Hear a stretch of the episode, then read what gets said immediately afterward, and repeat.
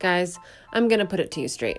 I am not a incredible researcher or someone who's a published author with just a wealth of research knowledge.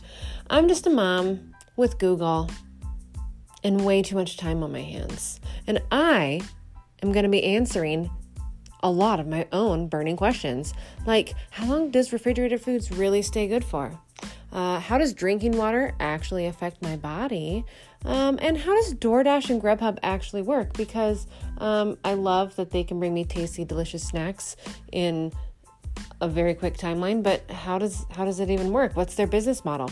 Anyway, if you, like me, are super curious and are always asking why and have lots of questions that you want answers to, join me.